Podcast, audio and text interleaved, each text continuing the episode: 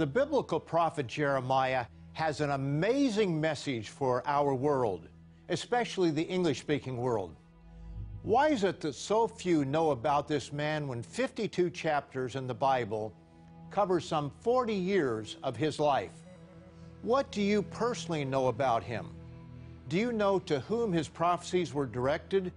Do you know the time of their fulfillment?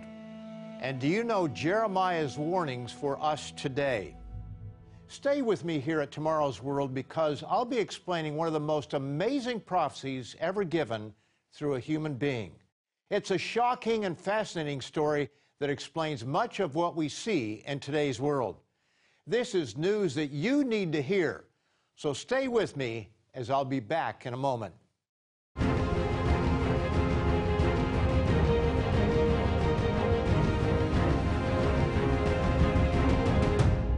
Welcome to Tomorrow's World, where today I'm going to give you fascinating information from the Bible that I'm sure most of you have never heard.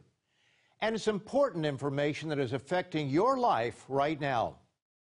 If you were to ask many young people today who Jeremiah was, they would likely think of a silly song and reply, a bullfrog. But the prophet Jeremiah was no bullfrog, and he didn't proclaim a silly song. His message came from God, and we will see those predictions being fulfilled right before our very eyes. God called Jeremiah while he was young, probably in his teen years. He describes himself as a youth, and he prophesied about forty years. In Jeremiah chapter one and verse five, we read of how important this man was to God. Before I formed you in the womb, I knew you. Before you were born, I sanctified you. I ordained you a prophet to the nations. Then comes God's commission to Jeremiah. This is something, my friends, that people read right over and never think twice. For that matter, they probably never stop to consider even once what these words mean. Behold, I have put my words in your mouth. See, I have this day set you over the nations and over the kingdoms, to root out and to pull down, to destroy and to throw down, to build and to plant. Jeremiah wasn't a man spewing personal opinion. He had a commission from God, and it would be God's words in his mouth. But what does it mean to be set over nations and kingdoms? What does it mean to root out and to pull down, to destroy and to throw down? And what was meant by to build and to plant? The first point is understandable. While Jeremiah's messages were clearly for the Jews and the city of Jerusalem for the time in which he lived, his messages go far beyond that. He prophesied against Egypt and Babylon, Moab, Damascus, and more. We read these prophecies in chapters forty-six through fifty-one, and the timing of some of them was for a long time into the future, as seen from these statements. But it shall come to pass in the latter days, chapter forty-nine, verse thirty-nine. Yet I will bring back the captives of Moab in the latter days, says the Lord. Jeremiah forty-eight, verse forty-seven. Perhaps the most famous passage that applied to the future is that of the promised new covenant. Paul speaks of this in Hebrews eight, but he quotes directly from Jeremiah thirty-one. I'll only read a portion of this for the sake of time. Behold, the days are coming, says the Lord, when I will make a new covenant with the house of Israel and with the house of Judah. I will put my law in their minds and write it on their hearts. I will forgive their iniquity, and their sin I will remember no more. Clearly, Jeremiah's prophecies were for far more than his nation or for his time. But what does it mean in the commission that he would root out and pull down, destroy and throw down, build and plant? I'll answer those questions in a minute. But let me first tell you about one of the most popular resources that we've ever had. As I've just read, the new covenant is with the house of Israel and with the house of Judah. That is what Jeremiah wrote, and that is what the Apostle Paul wrote. Yet most people have no idea that the house of Judah and the house of Israel are two separate nations. And our resource, The United States and Great Britain in Prophecy, explains this difference. As one man from Colombia told me after reading this booklet, finally something makes sense. So if you would like to learn from the pages of the Bible and from secular history a truth that makes sense of the world in which we live, call the number that will be shown or go to our website, w w w dot tomorrows world dot org, to order your copy of The United States and Great Britain in Prophecy. And I'll be right back to explain further Jeremiah's amazing commission and what it means for you. Today's offer is yours absolutely free, no cost, no obligation. Call now, one eight hundred two three six zero five three one.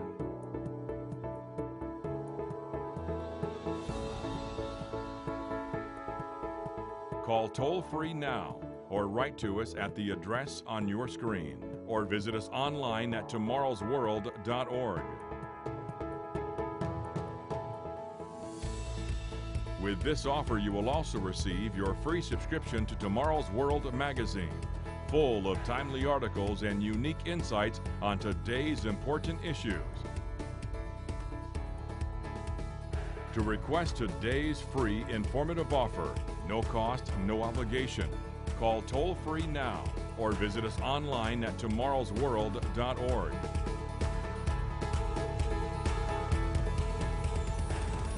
We are looking today at Jeremiah's amazing commission.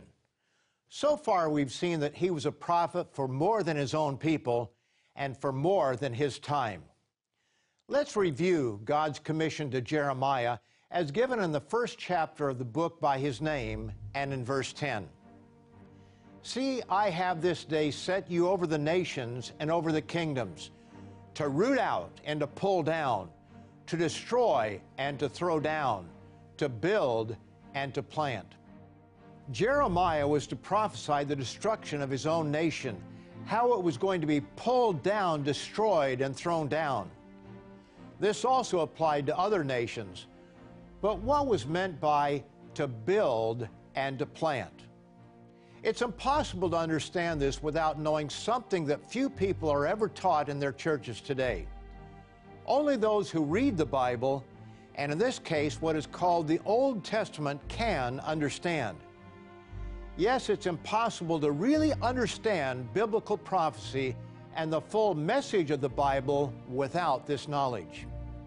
And yet it's right there in front of us, and as John O'Gwen titles the preface to his booklet on the United States and Great Britain in Prophecy, The Lost Master Key Found. So let's go back to Jeremiah's prophecy regarding the New Covenant and look at the obvious. This time I'll read from the Apostle Paul in the book of Hebrews, chapter eight. Behold, the days are coming, says the Lord, when I will make a new covenant with the house of Israel and with the house of Judah. What is the obvious in this passage of Scripture? Simply put, we are reading here of two separate nations, the house of Israel and the house of Judah. Now, why is this important? The beginning book of the Bible, known as Genesis, clearly shows that God was working through one man and his family and gave great and wonderful promises to that family. Here's the beginning of those promises as given to Abram. If he left his country and his father's house, I will make you a great nation. I will bless you and make your name great, and you shall be a blessing. I will bless those who bless you, and I will curse him who curses you. And in you all the families of the earth shall be blessed. Perhaps this chart will clarify what I'm describing. Abram's name was later changed to Abraham, and he had two sons of significance, Ishmael and Isaac. The descendants of these two sons have been at war in the Middle East for centuries. According to the Bible, the promises to Abraham were expanded and made more specific through Isaac and his descendants. Abraham's son Isaac had two sons, Jacob and Esau. Their descendants are also part of the problem in the Middle East. And Jacob, whose name was changed to Israel, had twelve sons. The firstborn was Reuben. Judah and Joseph were two other sons among the twelve. Judah is the father of the Jews. God's spiritual and physical blessings were divided between Judah and Joseph. Note this clear and amazing statement in First Chronicles five and verses one and two. Now the sons of Reuben, the firstborn of Israel, he was indeed the firstborn, but because he defiled his father's bed, his birthright was given to the sons of Joseph, the son of Israel, so that the genealogy is not listed according to the birthright. Yet Judah prevailed over his brothers, and from him came a ruler, although the birthright was Joseph's. Why is this important? Most church-going people have no idea that the terms Israelite and Jew are not synonymous. People think the terms are entirely the same, but as we are seeing, one promise went to the Jews, while another promise went to an entirely different tribe of Israel. Also, again, churchgoers are often ignorant of the fact that the promises to Israel are only partially fulfilled in Christ. Now, that is the most important promise, of course, but not the only one. Most professing Christians are aware of the spiritual promise of grace through Jesus Christ. But after a short break, we'll look at some of the physical promises made to the children of Israel. And knowing what they are brings our modern world to life. But to better understand this subject, we're offering on today's program our resource, The United States and Great Britain in Prophecy. Some chapter titles are The Lost Master Key Found, Ancient Promises Are Made, Israel's Captivity and Lost Identity, The Birthright Promises Are Fulfilled, and The Coming Restoration. The United States and Great Britain in Prophecy will open your understanding to what you see in your evening news and make sense of the world in which we live. Just pick up the phone or go to our website to receive your free copy of The United States and Great Britain in Prophecy. And I'll be back in fifteen seconds to explain a physical promise that was given to the children of Israel. Today's offer is yours absolutely free, no cost, no obligation. Visit us online at tomorrows world dot org. Find us on Facebook, watch us on YouTube, and follow us on Twitter. Before the break, I told you I would explain a physical promise that was given to the children of Israel. It's real and can be seen in our world today. But let's not get ahead of the story.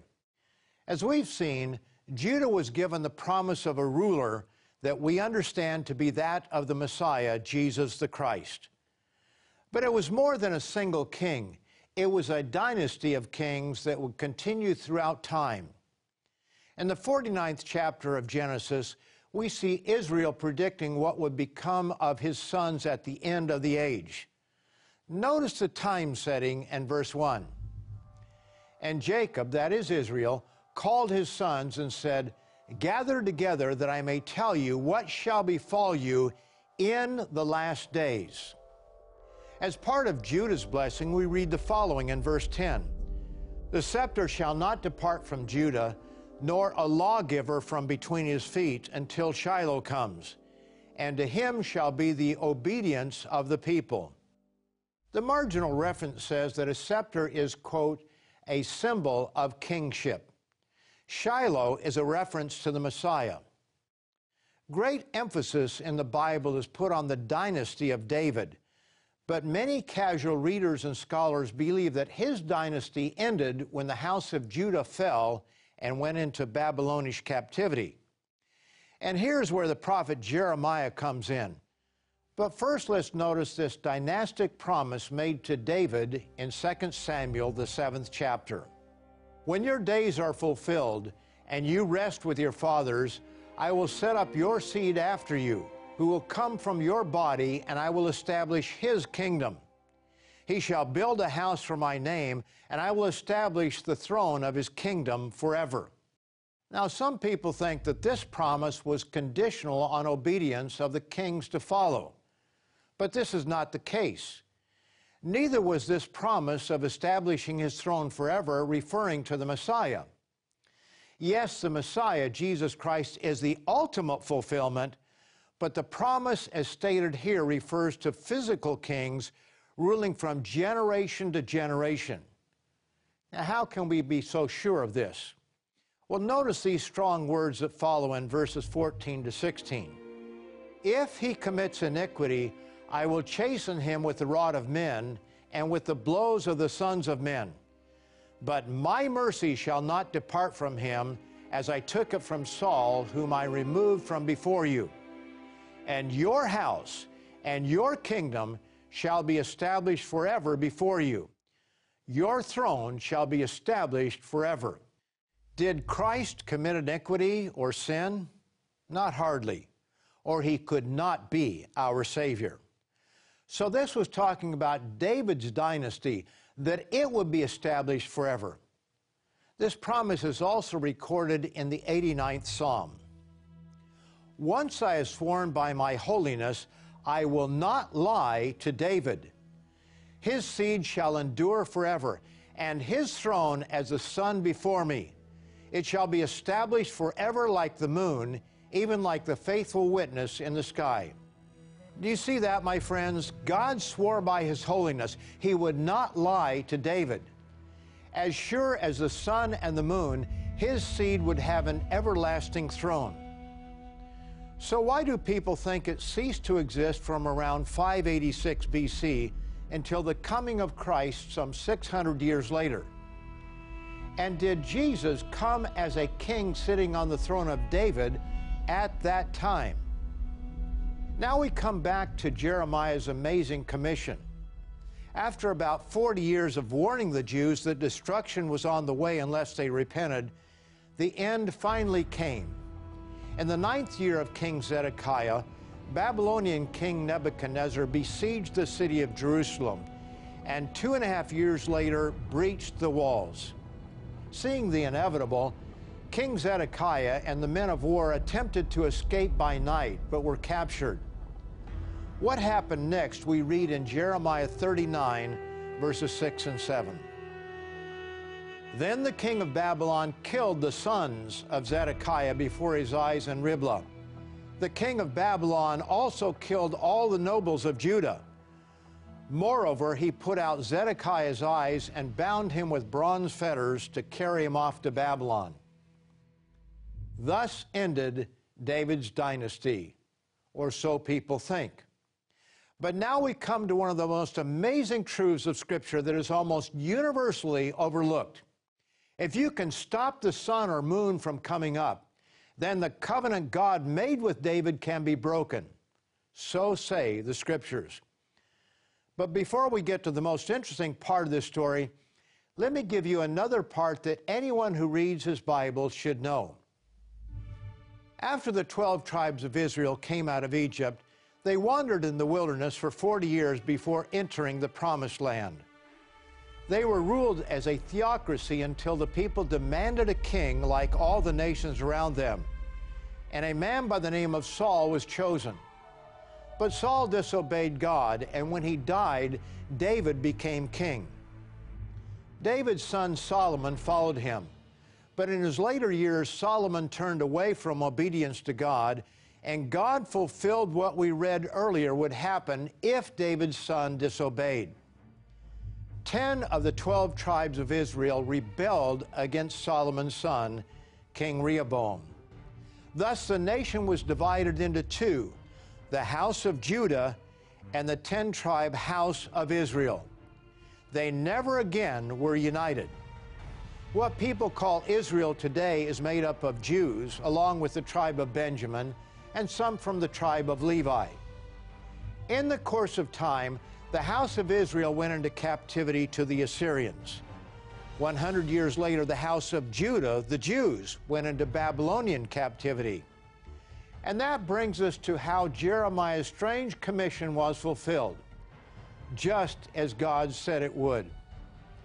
But before giving you the details of this absolutely fascinating story, I want to remind you again of today's offer, The United States and Great Britain in Prophecy.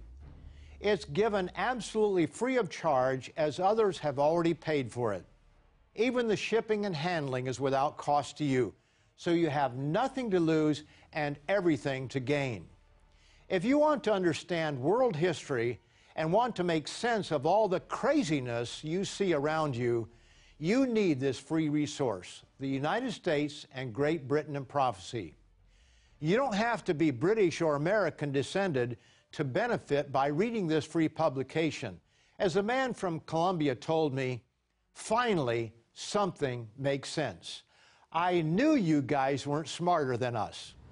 So if you want to understand why he said this, call the number on your screen or go to w w w dot tomorrows world dot org.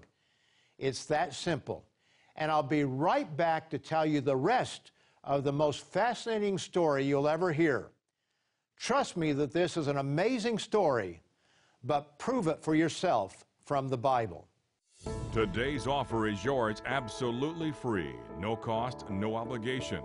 Call now, one eight hundred two three six zero five three one.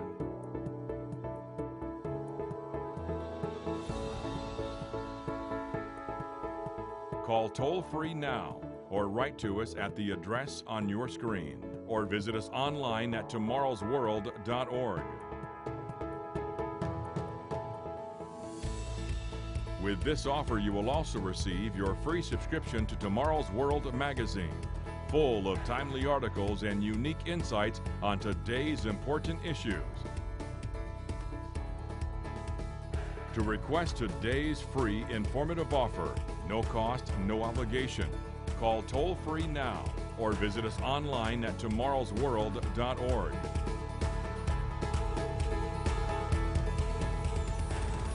I left you with the explanation that the Israelite nation was divided in two.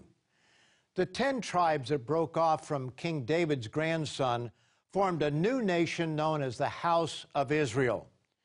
They went into captivity around seven twenty B C and never returned to the land now called Israel. The Jews and Benjamites, along with some from the tribe of Levi, were known as the nation or the house of Judah and went into captivity to Nebuchadnezzar's Babylon. Now we pick up the story from Jeremiah. About a year and a half before the fall of Jerusalem in five eighty-six B C, Jeremiah gave a prophecy from prison. He spoke of a time when both houses would return. And I will cause the captives of Judah and the captives of Israel to return, and will rebuild those places as at the first. The entire thirty-third chapter is filled with good news. Behold, the days are coming, says the Lord, that I will perform that good thing which I have promised to the house of Israel and to the house of Judah. And then he gave a remarkable prophecy. If a prophet of God was ever wrong, Jeremiah must have been. For notice what he predicted less than a year from what appeared to be the end of David's dynasty. For thus says the Lord, David shall never lack a man to sit on the throne of the house of Israel. Thus says the Lord, if you can break my covenant with the day and my covenant with the night, so that there will not be day and night in their season, then my covenant may also be broken with David my servant, so that he shall not have a son to reign on his throne, and with the Levites, the priests, my ministers. And if that were not clear enough, he went on to say, if my covenant is not with day and night, and if I have not appointed the ordinances of heaven and earth, then I will cast away the descendants of Jacob and David my servant, so that I will not take any of his descendants to be rulers over the descendants of Abraham, Isaac, and Jacob. Again, these bold predictions were made a year or less before David's dynasty, in the minds of most scholars, ceased to exist. Never again did the Jews have a Jewish king ruling over them, except for Christ, who was born to be king and will return to take over David's throne in the future. For as we're told in Zechariah fourteen nine, and the Lord shall be king over all the earth. The context is clear. It is talking about a time yet to come. Now, don't believe me just because I say this. Read the whole of Zechariah fourteen for yourself. Were God's predictions through Jeremiah wrong, or are we missing something? As we have seen, Zedekiah was taken into captivity, and all his sons, heirs to the throne, were killed. But notice this little-known detail. Those who were not taken captive to Babylon were taken to Egypt. You can read of this in Jeremiah chapters forty-one through forty-three. We're told specifically that among those who were taken to Egypt were the king's daughters and Jeremiah the prophet and Jeremiah's scribe Baruch. Now let's go back to God's predictions through Jeremiah. Notice carefully where he says David's throne would be. No longer over the house of Judah, the Jews, but over the house of Israel. That is a northern ten-tribe nation. For thus says the Lord, David shall never lack a man to sit on the throne of the house of Israel. If my covenant is not with day and night, then I will cast away the descendants of Jacob and David, my servant, so that I will not take any of his descendants to be rulers over the descendants of Abraham, Isaac, and Jacob. Remember that Jeremiah's commission was to root out and to pull down, to destroy and to throw down, and also to build and to plant. David's throne was pulled down and planted in another nation, and the evidence is with us today. Sadly, I'm out of time, but the story of how God, through Jeremiah the prophet, fulfilled his prediction is found in our publication, The United States and Great Britain in Prophecy. Just call our toll-free number or go to our website to discover a truth that has been here before your very eyes. Truly, truth is stranger than fiction. Be sure to come back next week at the same time when Richard Ames, Wallace Smith, Rod McNair, and I will continue to share with you the teachings of Jesus Christ, the good news of the coming kingdom of God, and the exciting end-time prophecies and their meaning. See you then. Today's offer is yours absolutely free, no cost, no obligation. Call now, one eight hundred two three six oh five three one.